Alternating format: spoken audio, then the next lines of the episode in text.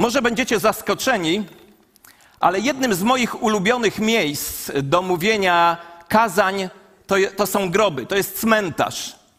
Lubię przemawiać nad grobem.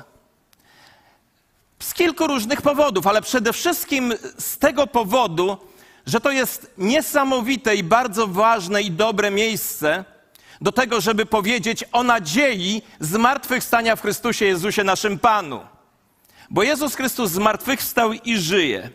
I dzisiaj w ten niedzielny poranek chciałbym przemówić, stojąc nad dwoma grobami, by dać świadectwo tego, że jeden z tych grobów jest pusty w wyniku zmartwychwstania.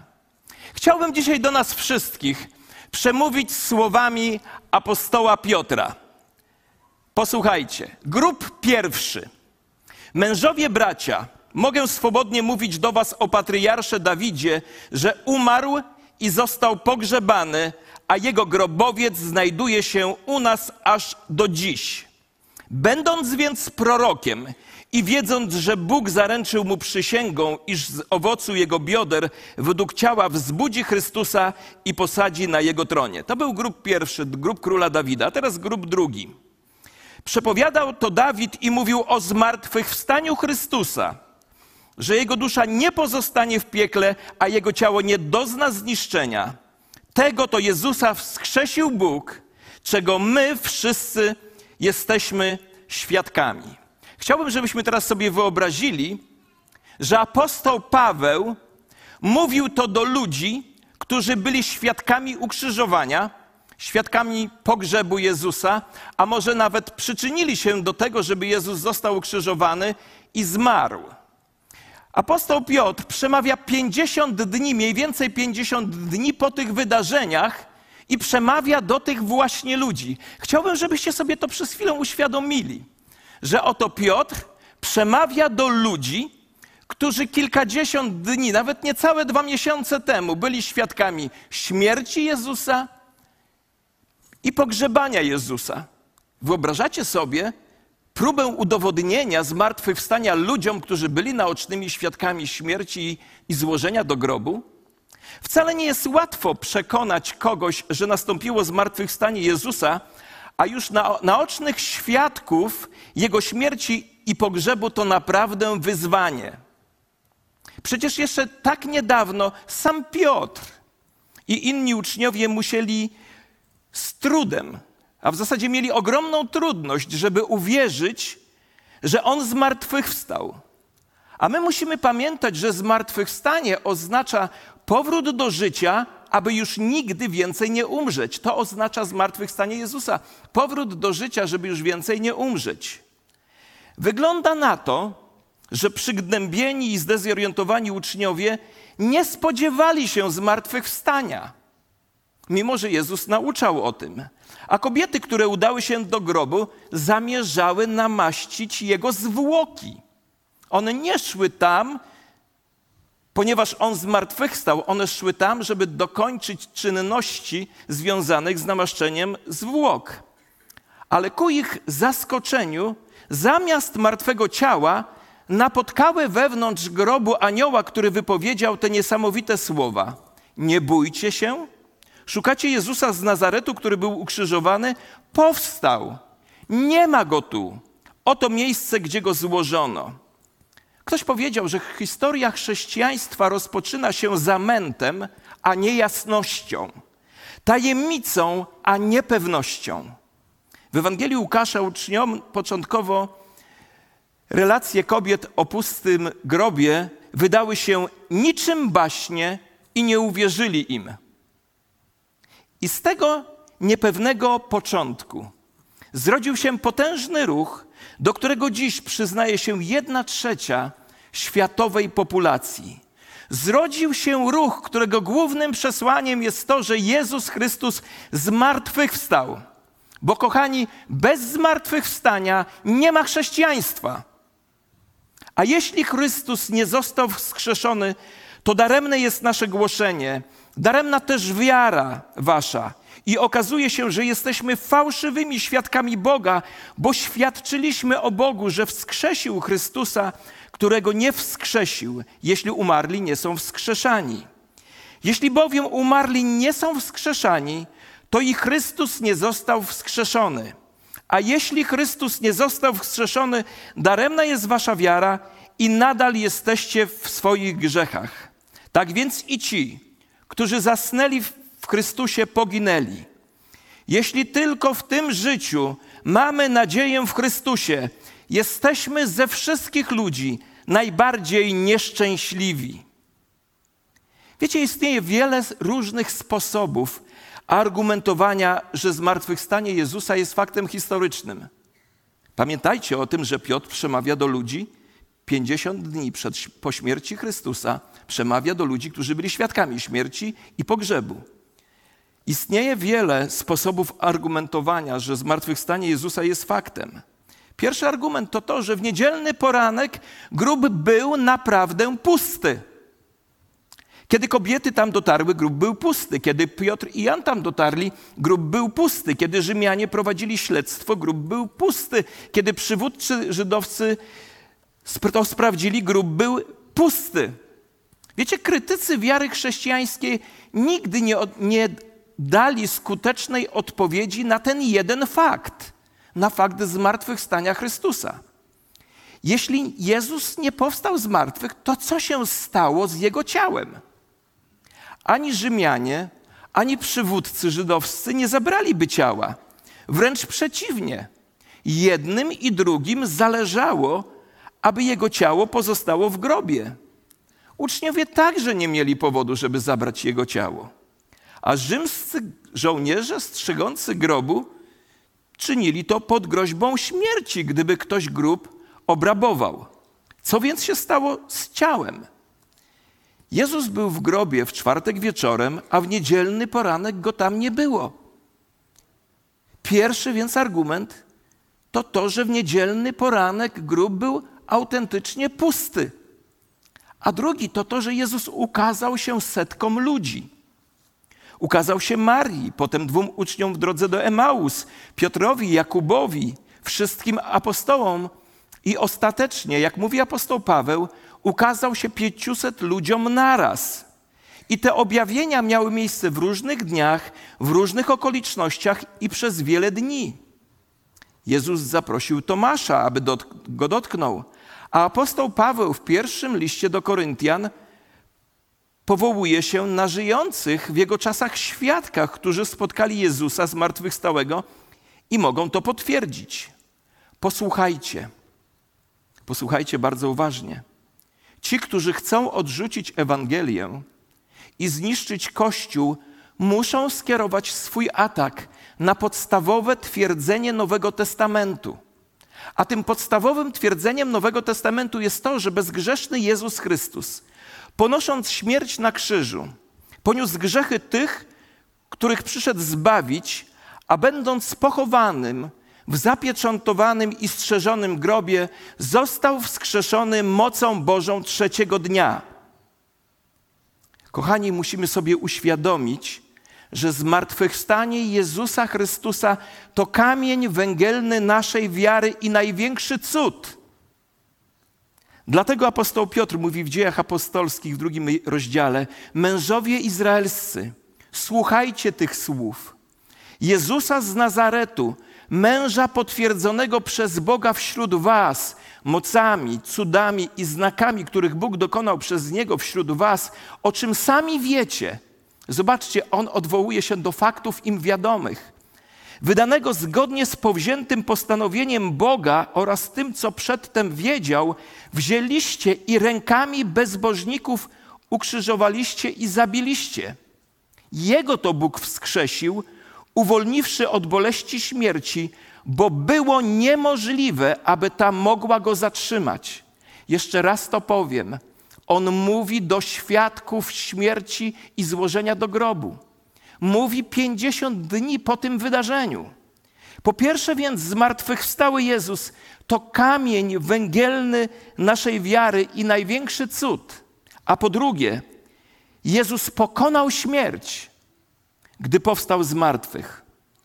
Śmierć nie jest naturalna. Wiecie? Śmierć nie jest naturalna. Życie dane nam przez hojnego Stwórcę jest naturalne. Śmierć jest wrogiem, która oddziela nas, który oddziela nas od nas samych, od naszych bliskich, a co najważniejsze, od Boga. Śmierć to przekleństwo, które wymagało od samego Syna Bożego usunięcia go, abyśmy mogli znowu żyć. Śmierć jest ostatnim wrogiem, który zostanie zniszczony, mówi apostoł Paweł. Biblia mówi, że śmierć przyszła na ten świat z powodu grzechu, a bez grzechu nie byłoby śmierci. Dlatego w Księdze Objawienia w 21 rozdziale czytamy, że w niebie śmierci już nie będzie. Ani smutku, ani krzyku, ani bólu nie będzie, bo pierwsze rzeczy przeminęły. Jezus zadbał o to, o świcie w wielkanocną niedzielę. Ale wróćmy do tej początkowej historii.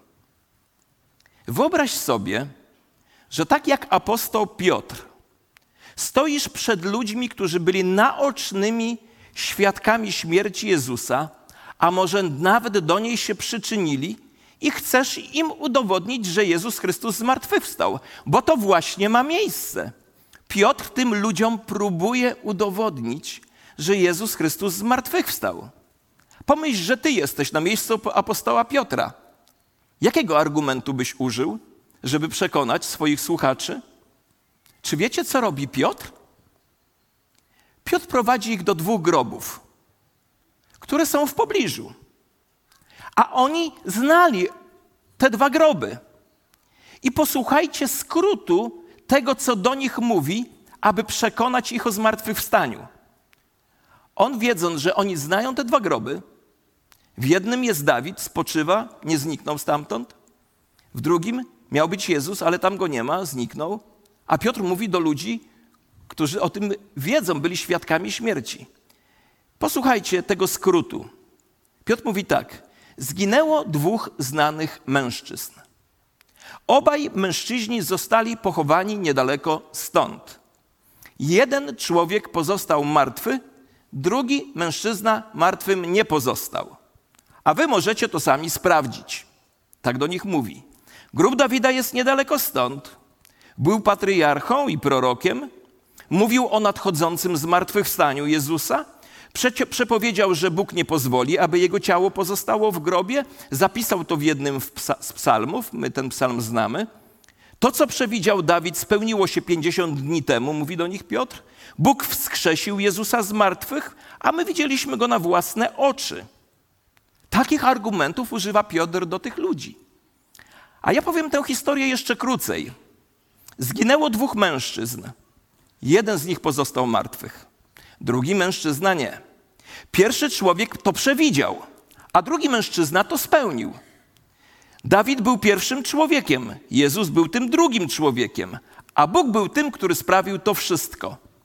Wiecie, dla mnie przemówienie apostoła Piotra to mistrzostwo świata bo wszyscy wiedzieli, gdzie został pochowany Dawid. Dawid zmarł tysiąc lat wcześniej, a jego ciało wciąż leżało w grobie. A Jezus pożyczył grób od Józefa na około trzech dni i trzy noce. I potem pozostawił ten grób pusty na zawsze. I następnie Piotr dochodzi do niezmiernie poruszającego wniosku. Niechże więc cały dom Izraela wie z pewnością, że tego Jezusa, którego wy ukrzyżowaliście, Bóg uczynił Panem i Chrystusem. On jest Panem, więc go czcij. On jest Chrystusem, więc podążaj za nim. Przygotowując to krótkie słowo, przeczytałem historię pewnego muzułmanina, który nawrócił się do Chrystusa. Został chrześcijaninem. I gdy został, zostało mu zadane pytanie, dlaczego on został chrześcijaninem, on powiedział tak swojemu przyjacielowi: Wyobraź sobie, że jechałeś drogą i nagle droga rozwidliła się w dwóch kierunkach i nie wiedziałeś, w którą stronę jechać. A tam na rozwidleniu dróg było dwóch mężczyzn. Jeden był martwy, a drugi był żywy. Którego byś chciał zapytać o wskazówki? Zadał pytanie muzułmanin. Dlatego ja chcę dzisiaj zakończyć słowami Jezusa. A przemawiam dzisiaj z nad dwóch grobów. Z nad grobu Dawida, który umarł i nie zmartwychwstał, ale przepowiedział, że będzie inny grób, jego potomka, Jezusa Chrystusa, który umarł i zmartwychwstał i żyje. I kończę jego słowami. On powiedział tak, Jezus Chrystus: Nie bój się, ja jestem pierwszy i ostatni i żyjący. A byłem umarły, a oto żyję na wieki wieków i mam klucze piekła i śmierci. I to jest przesłanie Wielkiej Nocy. To jest powód naszej nadziei. Pewnego dnia, prędzej czy później, wszyscy umrzemy. W tym dniu stracimy wszystko, co mamy na tej ziemi, ale jeśli jesteśmy wierzącymi w Jezusa Chrystusa, to zatrzymamy wszystko, co najważniejsze, ponieważ śmierć nie może nas oddzielić od Jezusa Chrystusa. A jeśli zapomnisz o wszystkim, co powiedziałem dzisiejszego poranka, pamiętaj o tym, że Jezus trzyma klucze śmierci i piekła. A głos zmartwychwstałego Chrystusa woła do nas dzisiaj rano: Ja jestem zmartwychwstanie i życie. Kto we mnie wierzył, choćby i umarł, będzie żył. Wiecie, Wielkanoc to wspaniały czas, aby zaufać Chrystusowi jako swemu Panu i Zbawicielowi. Zaufaj Mu, a kiedy umrzesz, nie pozostaniesz martwy na zawsze, bo Jezus Chrystus jest zmartwychwstaniem i życiem, a kto w Niego wierzy, choćby i umarł, żyć będzie. I ta niedziela wielkanocna jest dobrym momentem, żeby pochylić swoje serca przed wszechmogącym Bogiem. Tego dnia, kiedy apostoł Piotr przemawiał do świadków śmierci i pogrzebu Jezusa i odwołał się do faktów ich, im znanych, powołał się na grób Dawida, który nie został opróżniony, i powołał się na grób Jezusa, który został opróżniony. Tego dnia tysiące ludzi, i wyobraźcie to sobie, powiem to jeszcze raz, to byli świadkowie śmierci, świadkowie ukrzyżowania, śmierci i pogrzebu Jezusa. Tego dnia kilka tysięcy ludzi uwierzyło w Jezusa Chrystusa, uwierzyło w fakt zmartwychwstania i poszło za nim przez całe swoje życie, wyznając, że on jest zmartwychwstaniem i życiem, a kto w niego wierzy, choćby i umarł, będzie żyć. Dzisiaj więc też jest dobry czas dla Ciebie, kiedy przemawiam nad tymi dwoma grobami. Chciałbym Ciebie dzisiaj zachęcić, byś poszedł za tym, który opuścił swój grób i który dzisiaj stoi na rozstajach twojej, Twoich dróg. Jako jedyny żyjący, gotów udzielić Tobie wskazówek, pomocy, ale nade wszystko doprowadzić Ciebie do wieczności z Bogiem. I gdy mamy teraz pochylone głowy, pochylcie swoje głowy w modlitwie. Chciałbym zapytać się, czy jest ktoś z Was na tej sali, kto by chciał dzisiaj powiedzieć: Panie Jezu, chcę uwierzyć w Twoje zmartwychwstanie. Wierzę w Twoje zmartwychwstanie. Oddaję Tobie swoje życie jako żyjącemu Panu i Zbawicielowi. Jeśli tak jest, Daj znać przez podniesienie ręki, bo chciałbym się o Ciebie pomodlić. Czy jest ktoś z nas, kto chce dzisiejszego dnia powiedzieć: Panie Jezu, chcę iść za Tobą? Dziękuję bardzo. Czy ktoś jeszcze? Dzięki bardzo. Dzięki. Panie Jezu, dziękujemy Tobie, że nie pozostałeś w grobie, że zmartwychwstałeś i żyjesz, masz klucze śmierci i piekła i dzisiaj przemawiasz do nas ze swojego słowa pokazując nam, że jesteś drogą i prawdą i życiem. A kto w Ciebie wierzy, choćby i umarł, będzie żyć wiecznie z Tobą. A w tym miejscu, gdzie będziemy z Tobą żyć, nie będzie już śmierci, ani bólu, ani łez. Bo pierwsze rzeczy przeminęły, a w tym miejscu Ty będziesz wszystkim we wszystkich, a lud Boży odpowiedział: Amen.